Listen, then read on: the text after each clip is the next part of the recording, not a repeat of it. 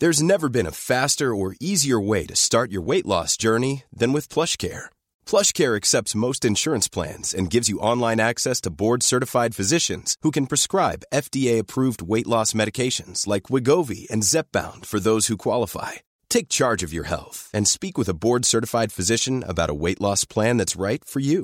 Get started today at plushcare.com slash weight loss. That's plushcare.com slash weight loss. plushcare.com slash weight loss.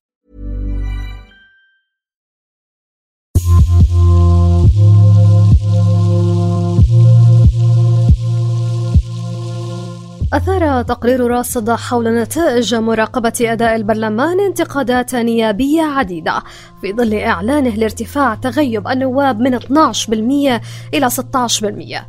التقرير أيضا تضمن بطاقات أداء أعمال النواب على صعيد فردي وبطاقات أداء أعمال خاصة باللجان النيابية بالإضافة إلى بطاقات أعمال خاصة بالكتل البرلمانية. على الجانب الآخر تفاعل مواطنون عبر شبكات التواصل الاجتماعي مع نتائج التقرير. التقرير كشف عن أن ثمان نواب لم يتقدموا بأي مداخلة خلال العام الثاني كما وبين أن عدد الأسئلة التي قدمها النواب خلال عامهم الثاني بلغت 694 سؤال بالإضافة إلى 10 أسئلة تم سحبها. تقدم بها 72 نائب من أصل 129 نائب فيما لم يتقدم 57 نائب بأي سؤال خلال العام الثاني.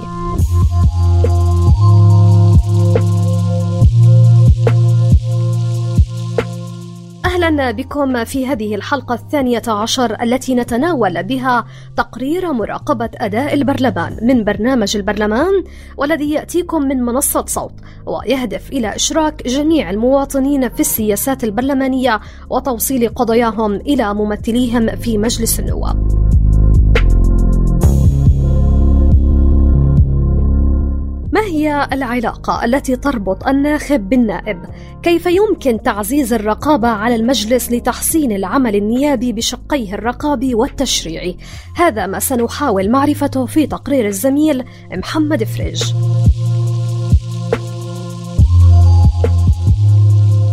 كثير منا تفاعل مع تقرير مركز الحياة والمعروف براصد حول أداء النواب للمجلس الثامن عشر وركزنا كثير على غيابات النواب وحضورهم. بس هل فكرنا بأنه هذا التقرير كشف مواطن القوة والضعف النيابية بحجم الأسئلة والاستجوابات اللي تقدم فيها عدد من النواب للحكومة؟ ما هو أساسا وظيفة أي نائب هي الرقابة والتشريع وعمل النواب بحكم مطالب القواعد الشعبية المتنوعة بين المطلب الخدمي والاقتصادي والسياسي وغيرها بالإضافة للنظام الداخلي للمجلس واللي بيحدد كثير أشياء منها الحضور والغياب وطبيعة المداخلات وما يسمح قوله أو لا يسمح به تحت القبة. عموما تقرير راصد رجعنا لفتح ملف طبيعة العلاقة بين الناخب والنائب وما تتقبل السلطة التشريعية للنقد والتقييم فيما يخص أدائها. المجلس بدوره دافع عن أعضائه وهاجم التقرير الصادر عن منظمات مجتمع مدني ولذلك حتى تكون العلاقة أوضح ومحددة أكثر بين الناخب والنائب وليس بين مجلس النواب ومنظمات المجتمع المدني سألنا الناس بشو بتوصفوا العلاقة بينكم وبين نواب دوائركم الانتخابية؟ آه نقيم علاقة النواب بالمواطنين آه، هي علاقة جهوية شعبوية فقط. النواب بتكون علاقته بالمواطنين فقط لجمع الأصوات بالانتخابات النيابية؟ آه علاقة النواب بالمواطنين بعتقد أنها علاقة سيئة جدا. تقوم فقط على آه، مصلحة النواب آه، بدون ما أنه يقوم النواب بعملهم اللي المفروض أنهم انتخبوا للقيام فيه. نواب منطقتي ما بعرف أي عمل بيعملوه ما بقدر أقيم أعمالهم لأني ما بشوفها ما بعرفها يعني وما في أي وسيلة للتواصل معهم. وبتكون آنية. هي ما قبل الانتخابات طبعا بيكونوا هاي العلاقات يعني إنهم هن رح يخدموا الشعب والشعارات تاعيتهم والطناني وإنهم رح يعملوا كتير أشياء. وما بعد الانتخابات بشيء بسيط إنه هينا ها إحنا رح نعمل إشي. وما ذلك عدا عن ذلك ما فيش اي أي خدمة ملموسة. بالعكس أنا بشوف انه لسه المجالس المحلية بيخدموا أكثر من النواب وهي كلها مصالح شخصية وكلها فقط عشان المنصب. علاقة النواب بالمو... بال... بالمواطنين هي علاقة ضيقة جدا. تتسم بعلاقة النائب بعشيرته أو بأصدقائه وال... ومنها دلائل كثيرة. خاصة فيما يخص بالتوظيفات والوظائف الحكومية. واضح تماما أنه النائب يتجه إلى أضيق الناس المقربين منه بتلبية خدماتهم لأن النائب في النهاية هو يعمل من أجل مصلحته الشخصية والعائلية ومن ثم مصلحته العشائرية بعيدا عن مصلحة الوطن. لأنه يعني ما فيش لهم مكاتب في المنطقة اللي من خلالها يتم تواصلهم مع المواطنين. يعني بشوف إنه العلاقة بين المواطنين والنواب هي علاقة سطحية جدا وغير حقيقية. المواطن ما بيعرف عن النائب غير آه، ما تصدره وسائل الإعلام من ملخص حول الجلسات النيابية. ولكن ما يدور آه، في آه، غرف صناعة القرار المواطن غير موجود. وما بيحس بأي نتيجة إلا بتكون بأثر عكسي عليه وسلبي طبعا. وبالنسبة لموضوع آه، فعالية النواب في مناطقهم فهذا يعتمد اولا على عشيرة النائب ويعتمد على المنطقة الجغرافية اللي آه، طلع منها هذا النائب. فبناء عليه بتصير حتى الخدمات هي خدمات آه، يعني حسب صلة القرابة. وما يستطيع النائب القيام به من آه، ضغوطات بسيطة قد لا تتجاوز رئيس بلدية. ممكن في هاي الحالة يكون له دور فاعل. ولكن على مستوى أكبر وأوسع لا أعتقد أن للنائب آه، صلاحية يمكن أو آه، فعليا دور في تنفيذ القرارات وصناعتها. أنا بالنسبة لي كمواطن أردني بطلت أنتخب. النيابة والنواب المفروض هم موجودين لتشريع أنا مش قاعد بشوف تشريع. أنا قاعد بشوف بس آه، خبط وضرب وهذا بضرب فلان وهذا بيعلي صوته على فلان. آه، يعني هذا نظام مهترئ ما ما بخدم الدولة. فبالتالي أنا امتنعت عن التصويت آه، من زمان. وهي زي ما إحنا شايفين كل أسبوع كل خميس قاعدين بينزلوا الشعب على الدوار الرابع وبيطالبوا بحقوق مش قاعدين بنشوف ولا أي نائب نازل آه، على الشارع والمفروض أنه هذا برلمان شعب. طيب إذا بعض النواب ما عندهم مكاتب في مناطقهم أو دوائرهم الانتخابية ودورهم الخدمي بيطغى على دورهم الرقابي والتشريعي وغالبا الوجاهة المترجمة بالعطوات والجاهات والأفراح والأتراح هي ديدا عملهم ولا عندهم لجنة متخصصين بتساعدهم بعملهم ولا منصة إلكترونية للتواصل غير صفحتهم على الفيسبوك واللي غالبا مش هم اللي بيديروها. والناس هي اللي لازم تروح للنائب. فهل هذا الشيء صحي وعلى من يقع؟ اللوم. الصحفي المختص بالشأن البرلماني محمد الزيود. النواب اليوم أحرجوا أمام قواعدهم الانتخابية لكن للأسف هذا الإحراج تأثيره قصير قد ينتهي بمجرد ذهاب هذه الغضبة التي استمرت ليومين أو ثلاث وسيستمر هذا الموضوع بدليل أن آخر جلسة لمجلس النواب حتى بعد تقرير راصد بدأت بالكاد بسبعين نائبا مع تغيب ستين نائبا عن الجلسة الرقابية الأخيرة التي عقدت قبل يومين. هذا يعني أن وهذه جاءت بعد تقرير راصد. هذا يعني أن النواب أصلا غير مكترثين لهذه التقارير. قد تثير غضبهم لفترة آه، بسيطة. لأن آه، السبب والسبب في ذلك أن غياب الرقابة المجتمعية الجمعية التي يقوم بها الناس على آه، نوابهم هي غائبة تماما. وهذا ما يعني النواب. لكن للأسف المجتمع يغيب يغيب نفسه عن الرقابة على مجلس النواب سواء في عبر الدوائر الانتخابية ولا أجد أن هناك كثير وبعد استطلاع لي لعدد كثير كبير من النواب أن الناس لا تسألهم عن التشريع ولا عن الغياب والحضور بل تسألهم عن الوظائف والخدمات والمسائل المتعلقة بالمصالح الشخصية. لما بنسأل عن الحل لأي شخص بسيط ممكن يحكي إنه حلوا مجلس النواب وما في داعي إله وهالشي بشوفوه السياسيين خطأ لكونه وجود مجلس نواب ضعيف أفضل من عدم وجوده حيث أن المجلس ركن من أركان الدولة بحكم الدستور اللي بيقول أن نظام الحكم بالأردن نيابي ملكي وراثي وفي حل ثاني وثالث ورابع. بتمثل بوجود قانون انتخاب يرقى لمستوى طموح الشعب بتحسين الحياة السياسية والارتقاء فيها وتمكين أدوات المساءلة والمراقبة بشتى أشكالها. ومتى تصل الحالة الصحية بين النواب بين النائب والناخب؟ الحالة الصحية الطبيعية أن يقوم الناخب بانتخاب الشخص المناسب لإيصاله تحت القبة وعند الانتخابات التي تليها عليه أن يحاسبه عبر صناديق الاقتراع وأن يراقبه على مدار الدورة البرلمانية ويحاسبه باستمرار ويشعره دائما أنه مطلع على ما يقر وما آه، يقوم بتشريعه أو الرقابة على الحكومة ويراقب أداءه وحضوره وغيابه. أثناء العمل النيابي وأن يحضر إن إن تمكن من الحضور إلى جلسات المجلس للعلم أن جميع الجلسات النيابية آه، لا يوجد لها حضور في الشرفات. الناس تعزف عن الحضور في شرفات المجلس لعدم ثقتها بمجلس النواب لكن الناخب في حال وجود قانون انتخاب توافقي آه، يمثل أكبر شريحة من المجتمع آه، وبإيجاد رقابة مستمرة على مدار العمل النيابي سيكون هناك إحساس بالمسؤولية المسؤولية لدى النائب ومن ثم يشعر أو سيصل إلى مرحلة أن الصندوق الاقتراع هو من سيحاسبه في الدورات التي تليها والفيصل بين النائب والناخب هو صندوق الاقتراع بس كمان مهم كل واحد فينا يسأل حاله هل أنا قادر على اختيار الشخص اللي بيمثلني؟ وهل لدي الجرأة والقدرة على محاسبته ومساءلته إذا لمست منه تقصير؟ ولا زي ما بيقول المثل حط راسك بين الروس.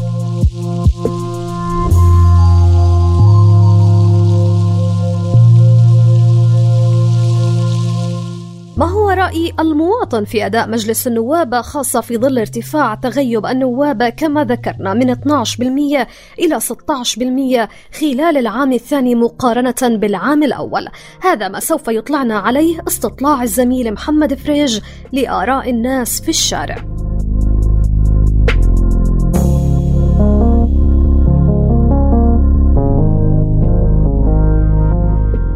وسألنا سؤالي كمان لمجلس النواب كامل.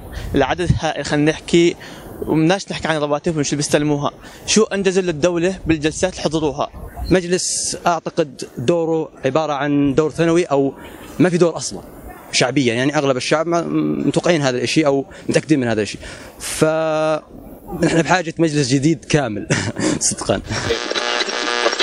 النواب مجلس النواب بالنهاية إحنا بنختارهم ليمثلونا يمثلوا آرائنا وقراراتنا والمشاكل والقضايا اللي بنواجهها بالأردن.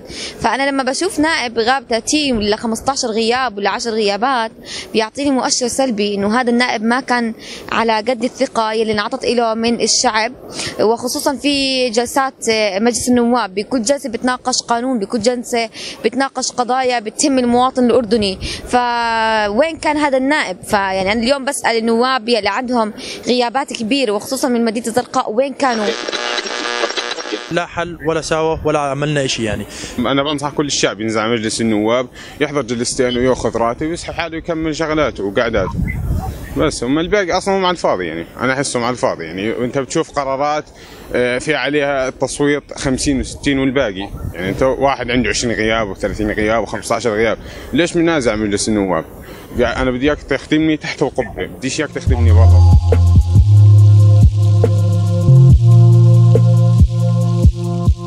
في المقابل ما هي أبرز نتائج تقرير مراقبة أداء البرلمان؟ كيف تلقى مجلس النواب نتائج التقرير؟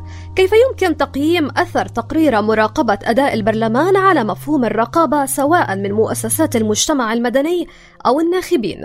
في مركز الحياة لتنمية المجتمع المدني التقينا مدير برنامج راصد عمرو النوايس وكان لنا هذا الحوار.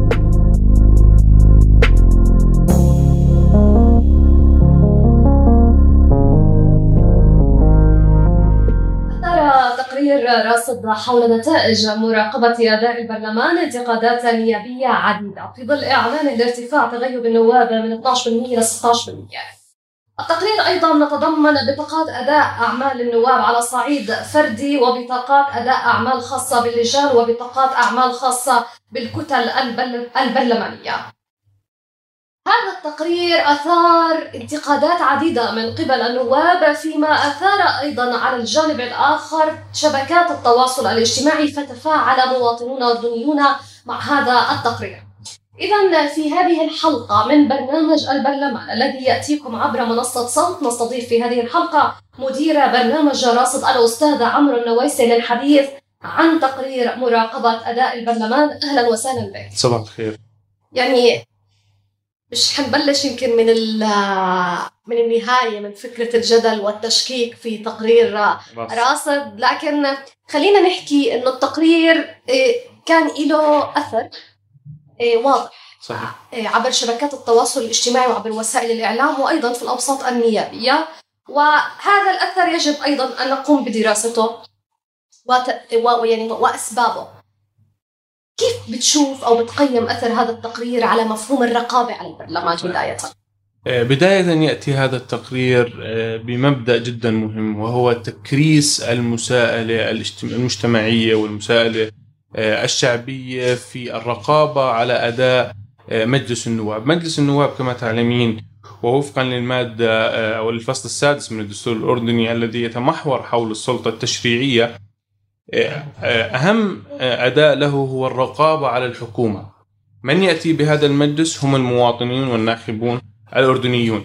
أيضا عندما يراقب مجلس النواب أداء الحكومة من حق المواطن أن يراقب أداء من انتخبه من أوصله إلى هذه القبة. فبالتالي يأتي هذا التقرير إيمانا منا في راصد بأن هذا الدور الوطني يجب أن يكون معمولة من قبل مؤسسات المجتمع المدني حتى يكون أداة أساسية للمواطن الأردني في تقييم أداء الممثل له داخل السلطة التشريعية. فمن غير المعقول أن يقوم المواطن بانتخاب شخص ومن ثم داخل مجلس النواب لا يقدم ما يريده هذا المواطن. أتفق أن هناك مصلحيات مصلحة وطنية أتفق أن هناك آه، أسس آه، عمل نيابي هناك أداة رقابية أداة تشريعية هناك أغلبية داخل مجلس النواب آه، من خلال التصويت وما إلى ذلك. ونؤمن بأن الديمقراطية هي تصويت الأغلبية ولكن في ذات الوقت يجب أن يكون النائب ملما بما يريده المواطن. ما هي أولويات هذه المواطنين؟ أولويات هؤلاء المواطنين يتم عكسها من خلال الأداء الرقابي على الحكومة التي تقدم الخدمات للمواطنين وأيضا يتم عكسها من خلال التشريعات التي يتم آه، إقرارها داخل مجلس النواب والتي أيضا تنظم العمل أو الحياة العامة في الأردن والتي يقرها مجلس النواب. فبالتالي آه، المواطن ما يريده حلقة الوصل ما بينه وبين السلطة التنفيذية هو مجلس النواب. نحن حلقة الوصل ما بين ليس راصد فقط. كل مؤسسات المجتمع المدني كل مواطن يريد أن يطلع على مجلس النواب لديه الحق في الدخول إلى مجلس النواب وهذا وفقا لما نص عليه الدستور والنظام الداخلي في مجلس النواب بأن تكون جلسات مجلس النواب علنية وتكون سرية إلى اقتضت الحاجة ومن خلال تقديم آه، خمس نواب أو أكثر أو إذا طلبت الحكومة هناك نص قانوني في هذا الموضوع. فبالتالي هذه المادة الخام التي يقدمها راصد تفيد المواطنين بمعرفة أداء ممثليهم داخل البرلمان. يمكن عمرو وإحنا عم نحكي في هاي التفاصيل إيه المواطن قد يتساءل طب إنه أنا يعني شو راح يفيدني؟ مثلا هذا التقرير إذا كان عبارة عن مجموعة أرقام. هاي خلينا نحكي بتفصيل أكثر. لما إحنا نحكي يعني أنا يمكن عم بقرأ بالتقرير إنه عندي مثلا ثمان نواب ما تقدموا بأي مداخلة خلال العام الثاني اي مداخلة ثمان نواب. يعني ما حكوا بالمرة. أنا هيك فهمت يعني. تمام. شو يعني هذا على ارض الواقع؟ هذا آه، بكل بساطة خلينا قبل ما نحكي بالثمان نواب نحكي بالتقسيم داخل مجلس النواب. من المعروف أن المطبخ التشريعي داخل مجلس النواب هي اللجان الدائمة التي نجل ونحترم ويقوم تقوم اللجان الدائمة بعمل مهول من خلال مناقشات توصيات مقترحات تعديلات وما إلى ذلك من أعمال مناطة لها حسب النظام الداخلي ولكن أيضا النائب الذي لا يكون عضوا في اللجنة التي يتم فيها مناقشة القانون بالأصل قد يكون له مقترحات تجود من هذا التشريع أو هذا القانون. يتم آه، تقديم هذه المقترحات والمداخلات داخل قبة البرلمان. ليس بالضرورة أن تكون مداخلات حصرا هي مداخلات على التشريعات. قد تكون أنت نائبا لديك مداخلات رقابية. ليس فقط آه، على التشريعات. وقد تكون لديك مداخلات تنظيمية. ليس بالضرورة أن تبقى رقابة وتشريع. أيضا تنظيمي. ممكن أن تطلع على شيء خلال الجلسة أو حدث شيء خلال الجلسة أن تصوب هذا وهذا يتيح لك النظام الداخلي أن تقوم بهذا العمل. فبالتالي عدم الحديث داخل مجلس النواب أو داخل قبة أو خلال الجلسات يعني قد هناك بعض الأشخاص الذين لهم باع طويل في العمل التشريعي ولكن لا يريدون الحديث. هناك هذه الأسباب أو هذه المسببات لهذا العمل يمكن أن يتم مساءلة الأشخاص الذين لم يتقدموا حديث. لماذا لم تقدم حديث؟ قد يكون لديه أسبابه الخاصة. لا لا أريد أن أفسر عنهم أخذ دورهم بالتفسير ولكن أيضا المواطن الذي أوصلك لهذا لهذه القبة يريد منك أن تتحدث بلسانه. أنت لا تتحدث بلسانك كفرد. أنت اليوم ممثل للمواطن الأردني تتحدث بلسان المواطن الأردني. المواطن الأردني تريد أن تقدم ما يريد هذا المواطن من خلال حديثك داخل مجلس النواب. هذه هذا هذا المبدأ أو هذه الفكرة من فكرة تقديم المداخلات داخل آه، الجلسات البرلمانية. كمان أنا كنت عم بقرأ بالتقرير يمكن في شغلة أيضا مهمة يعني بتوضح ليش إحنا بنحكي أحيانا إنه رقاب الرقابه على البرلمان مهمة في موضوع المداخلات. كان في لكم تقسيم للمداخلات صحيح. الرقابية والتشريعية. صحيح. احكي لنا أكثر عنها إحنا قبل ثلاث سنين أو أربع سنين بالمجلس النيابي السابع عشر كنا بنقدم من خلال بطاقات أداء الأعمال كل نائب كم تحدث؟ ونقف. كم تحدث هذا النائب؟ كم قدم مداخلات آه، من خلال تطوير العمل نحن كمان أيضا آه، لا يمكن أن نصل للمنهجية المثلى من آه، أول مرة، هناك كان جلسات مع مجلس النواب، مع رئاسة المجلس، مع الامانه العامه، مع المديرية الإعلامية التي صراحة بالسنه الثانية كان هناك نقلة نوعية في الحديث عن الشفافية البرلمانية ككل من خلال توفير المعلومات وما إلى ذلك، هذا يشكر عليه في الامانه العامه والرئاسة والمدير مديرية الإعلام. الذين وفروا هذه المعلومات لتكون آه، آه، مادة خام نستطيع من خلالها التحليل. نرجع على موضوع سؤالنا آه، اللي بتمحور حول المداخلات. المداخلات تم تقسيمها هذه المرة إلى ثلاث مداخلات حسب نوعها. وأقصد هنا مداخلات تشريعية التي تقدم على القوانين المداخلات الرقابية التي يتم تقديمها أثناء الجلسات الرقابية أو بجلسات المناقشة العامة أو بند ما يستجد من أعمال وأيضا مداخلات تنظيمية التي تعنى بتنظيم حدث داخل الجلسة أو وما إلى ذلك من أحداث قد تكون خلال الجلسة. النقطة آه، الجزء الآخر أو القسم الآخر من تصنيف المداخلات كان هي عبارة عن مداخلات كمية يتم تقديمها داخل آه، الجلسات وهي عبارة عن جلسات التي لا تؤثر على مسار الجلسة إنما يقدمها النائب مثلا أثني على زميلي فلان الفلاني. آه هذا هذه المادة يوجد بها خطأ إملائي خطأ نحوي خطأ لغوي. آه لو اسم ال ال ال القانون بدأ 2019 نعمله 2018 يعني آه مداخلات بسيطة. المداخلة النوعية وهي القسم الثاني من المداخلات هي المداخلة التي تؤثر على مسار الجلسة. على سبيل المثال نتحدث عن آه، مادة في القانون والجميع يتجه نحو مسار واحد وتيار واحد. يقدم أحد النواب هذه المداخلة. هذه المداخلة تفتح غريزة النواب ليقوموا بالمداخلة على هذه المداخلة. نقاش. نقاش. نقاش عام داخل القبة وقد يثني عليها من نائبين إلى أكثر. والنقطة الأخرى في المداخلات النوعية هي المداخلة التي تحتوي على مقترح يتم التصويت عليه ولكنه لا ينجح. تعلمين أن في المداخلات تحتوي على مقترحات. أنا أقترح أن آه، آه، أن يكون هذه المادة بدلا النص الموجود حاليا أن يكون النص كالآتي. يتم التصويت عليها. يثني عليه مثلا خمسة إلى ست يصوت معه عشرين نائب ولكن لا تنجح. النوع الآخر من المداخلات هي المداخلات المفصلية. المداخلة المفصلية بكل بساطة هي المداخلة التي تحتوي على مقترح.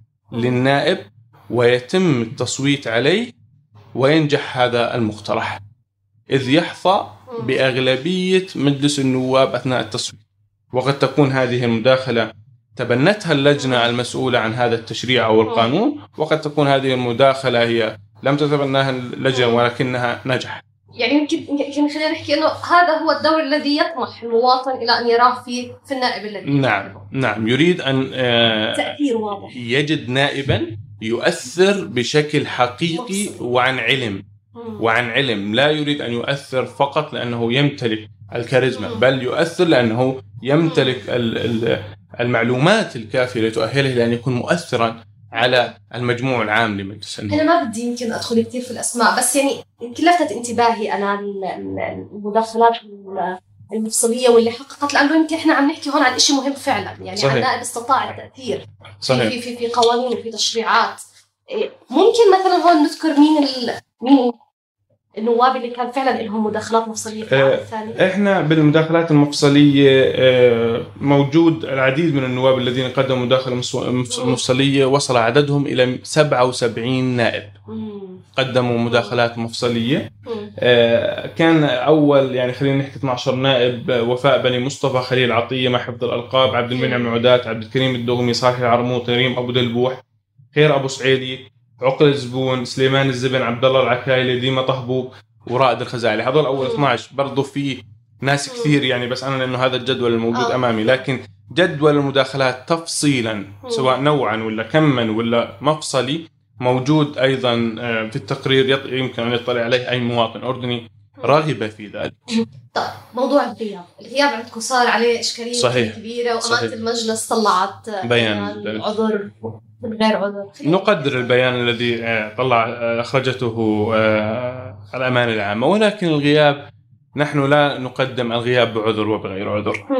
لأن الغياب بعذر في بعض الأحيان قد يكون فعليا بغير عذر. المواطن إذا ما تحدثنا عن المجموع العام لأيام العمل أستاذ هبة أتحدث عن 60 يوم عمل.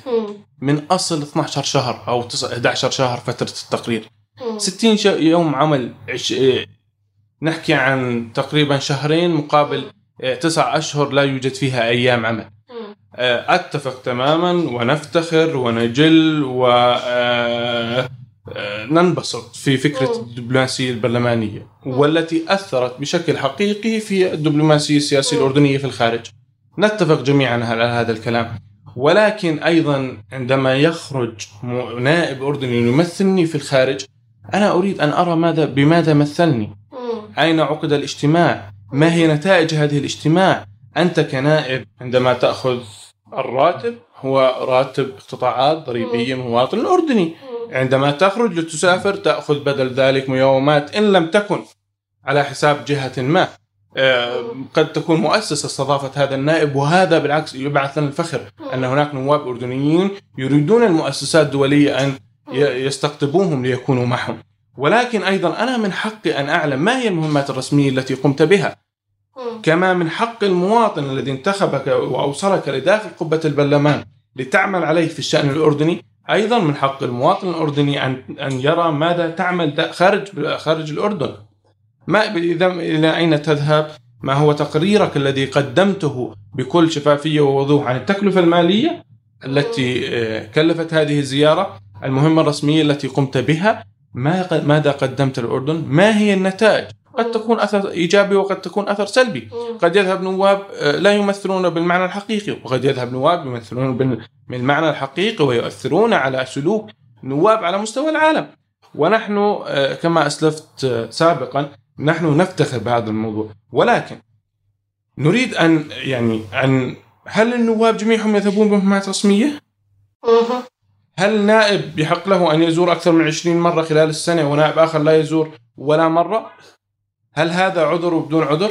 هل يستطيع النائب أن يقدم عذرا لأنه لا يريد أن يأتي ليقوم بموعد معين أو اتصال مع قواعد شعبية؟ في المقابل أن في الأسبوع قد تكون هناك جلسة أو جلستان إلى أبعد تقدير ثلاث جلسات نتحدث عن ساعتين ونصف سبع ساعات ونصف في الأسبوع يمكن أن يقضيها النائب داخل قبة البرلمان ليتأكد من موضوع حضوره للجلسة ويقدم ما يتطلب وما يريده المواطن الأردني. والأهم من ذلك في كم مرة آه، فقدت الجلسات النصاب؟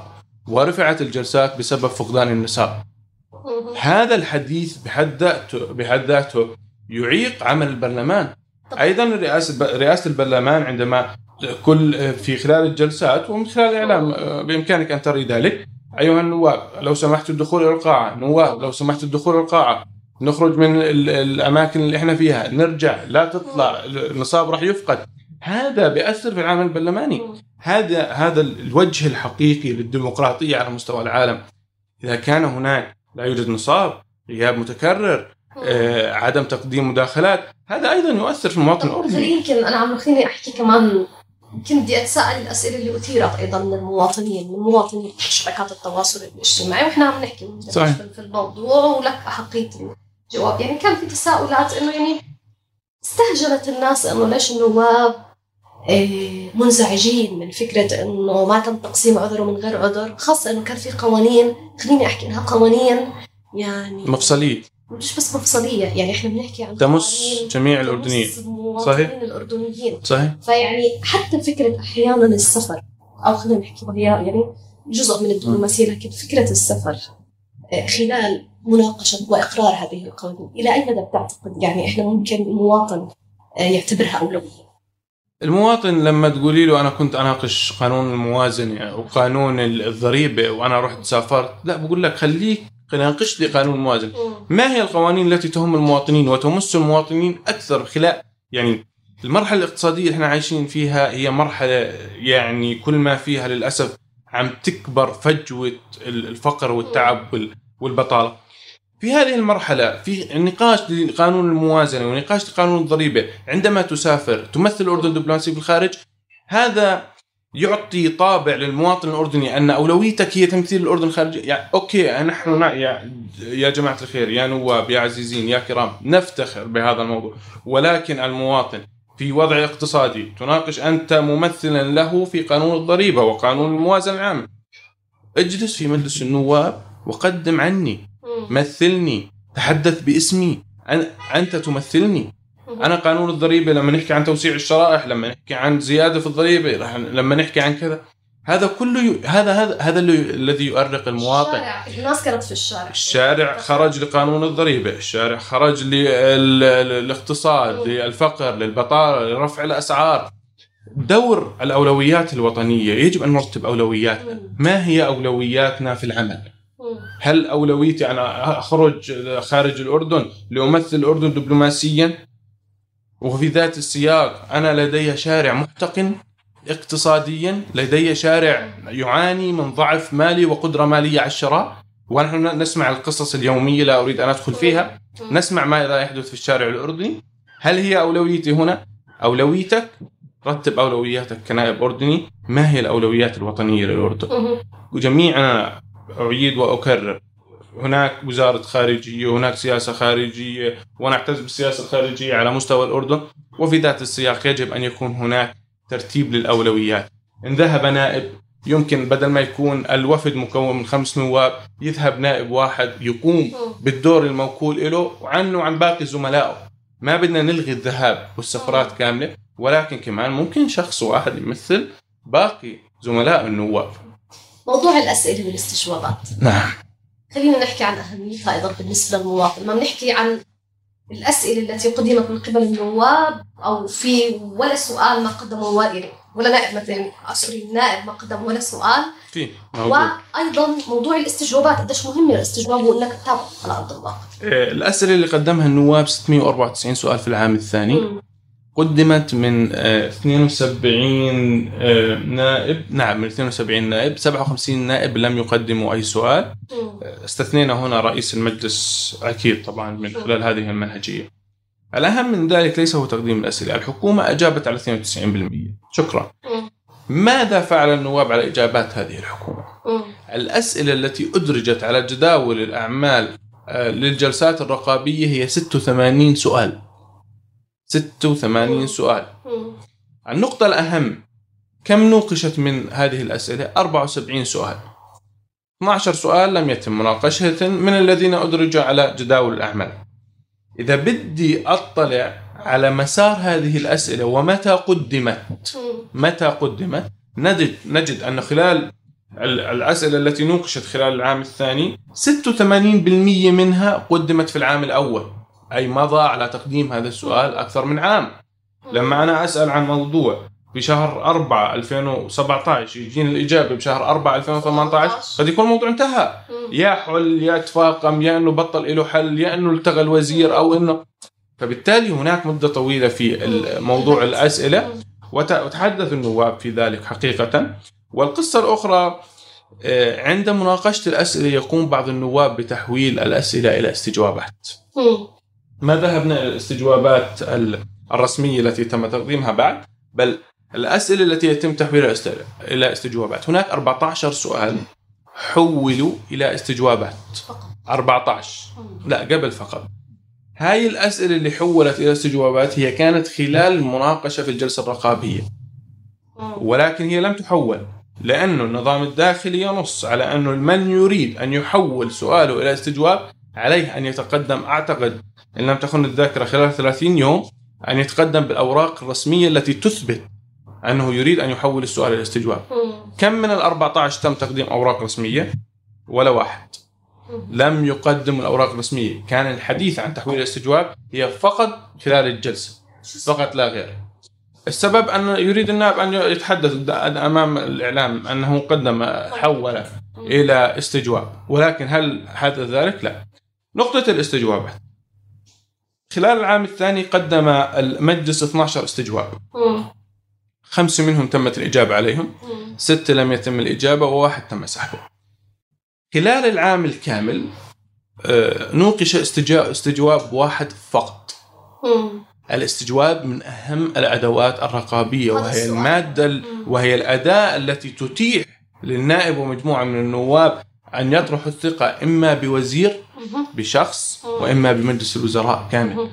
هذه المادة هذه الأداة الرقابية التي يمتلكها مجلس النواب والتي أعطاها منحها الدستور الأردني للنواب من أهم الأدوات الاستجوابات في النظم النظم الممارسات الدولية الفضلى من أهم ما يحدث داخل قبة البرلمان.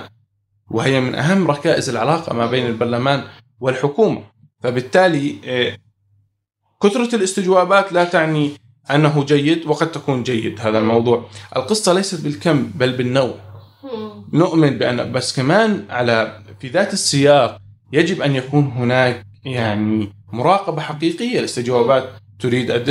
لا يجب أن يكون لديها أدلة يجب أن يكون لدى النائب أدلة براهين حجج يستطيع أن يناقش بها الوزير المعني أو مجلس الوزراء بشكل عام حتى يستطيع أن يقنع زملاء النواب بأن هذا النائب ومجلس الوزراء يجب أن يتم طرح الثقة فيه طب يعني يمكن إحنا عم درجنا شوي شوي بنتائج هذا التقرير لحتى نوصل إنه أهمية فعلا انه المواطن يكون مطلع على هذا التقرير صحيح. لحتى يرى ويراقب أداء النائب حتى ما ينتخبه أو ينتخبه صحيح. يعني قرار اللي بيحدده في الانتخابات القادمة لكن أنا اسمح لي هون كمان بدي أسأل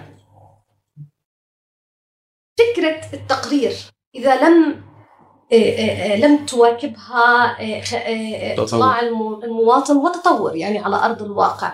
تعتقد إنه أيضا رح يستمر تأثيره؟ فكرة التقرير يجب أن تبقى. مبدئيا. و- والتأثير سيكون له نتائج خلال فترة ليست ببعيدة.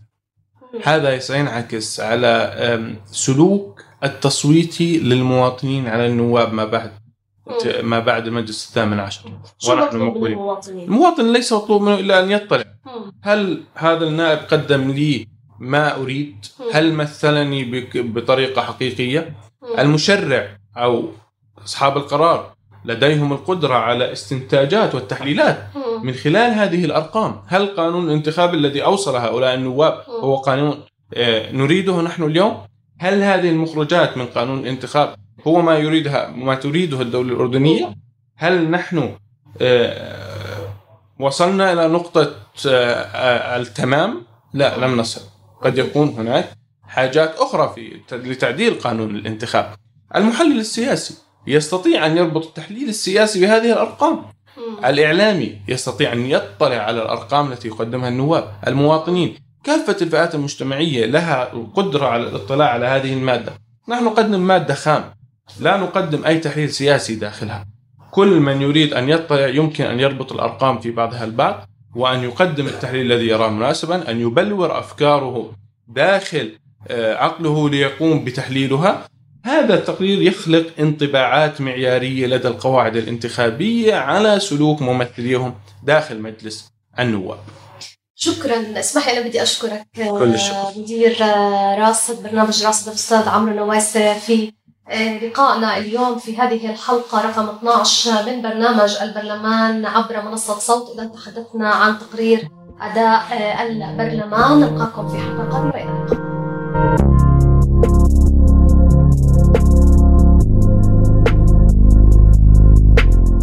وفي الختام لكم تحيات فريق برنامج البرلمان من منصة صوت.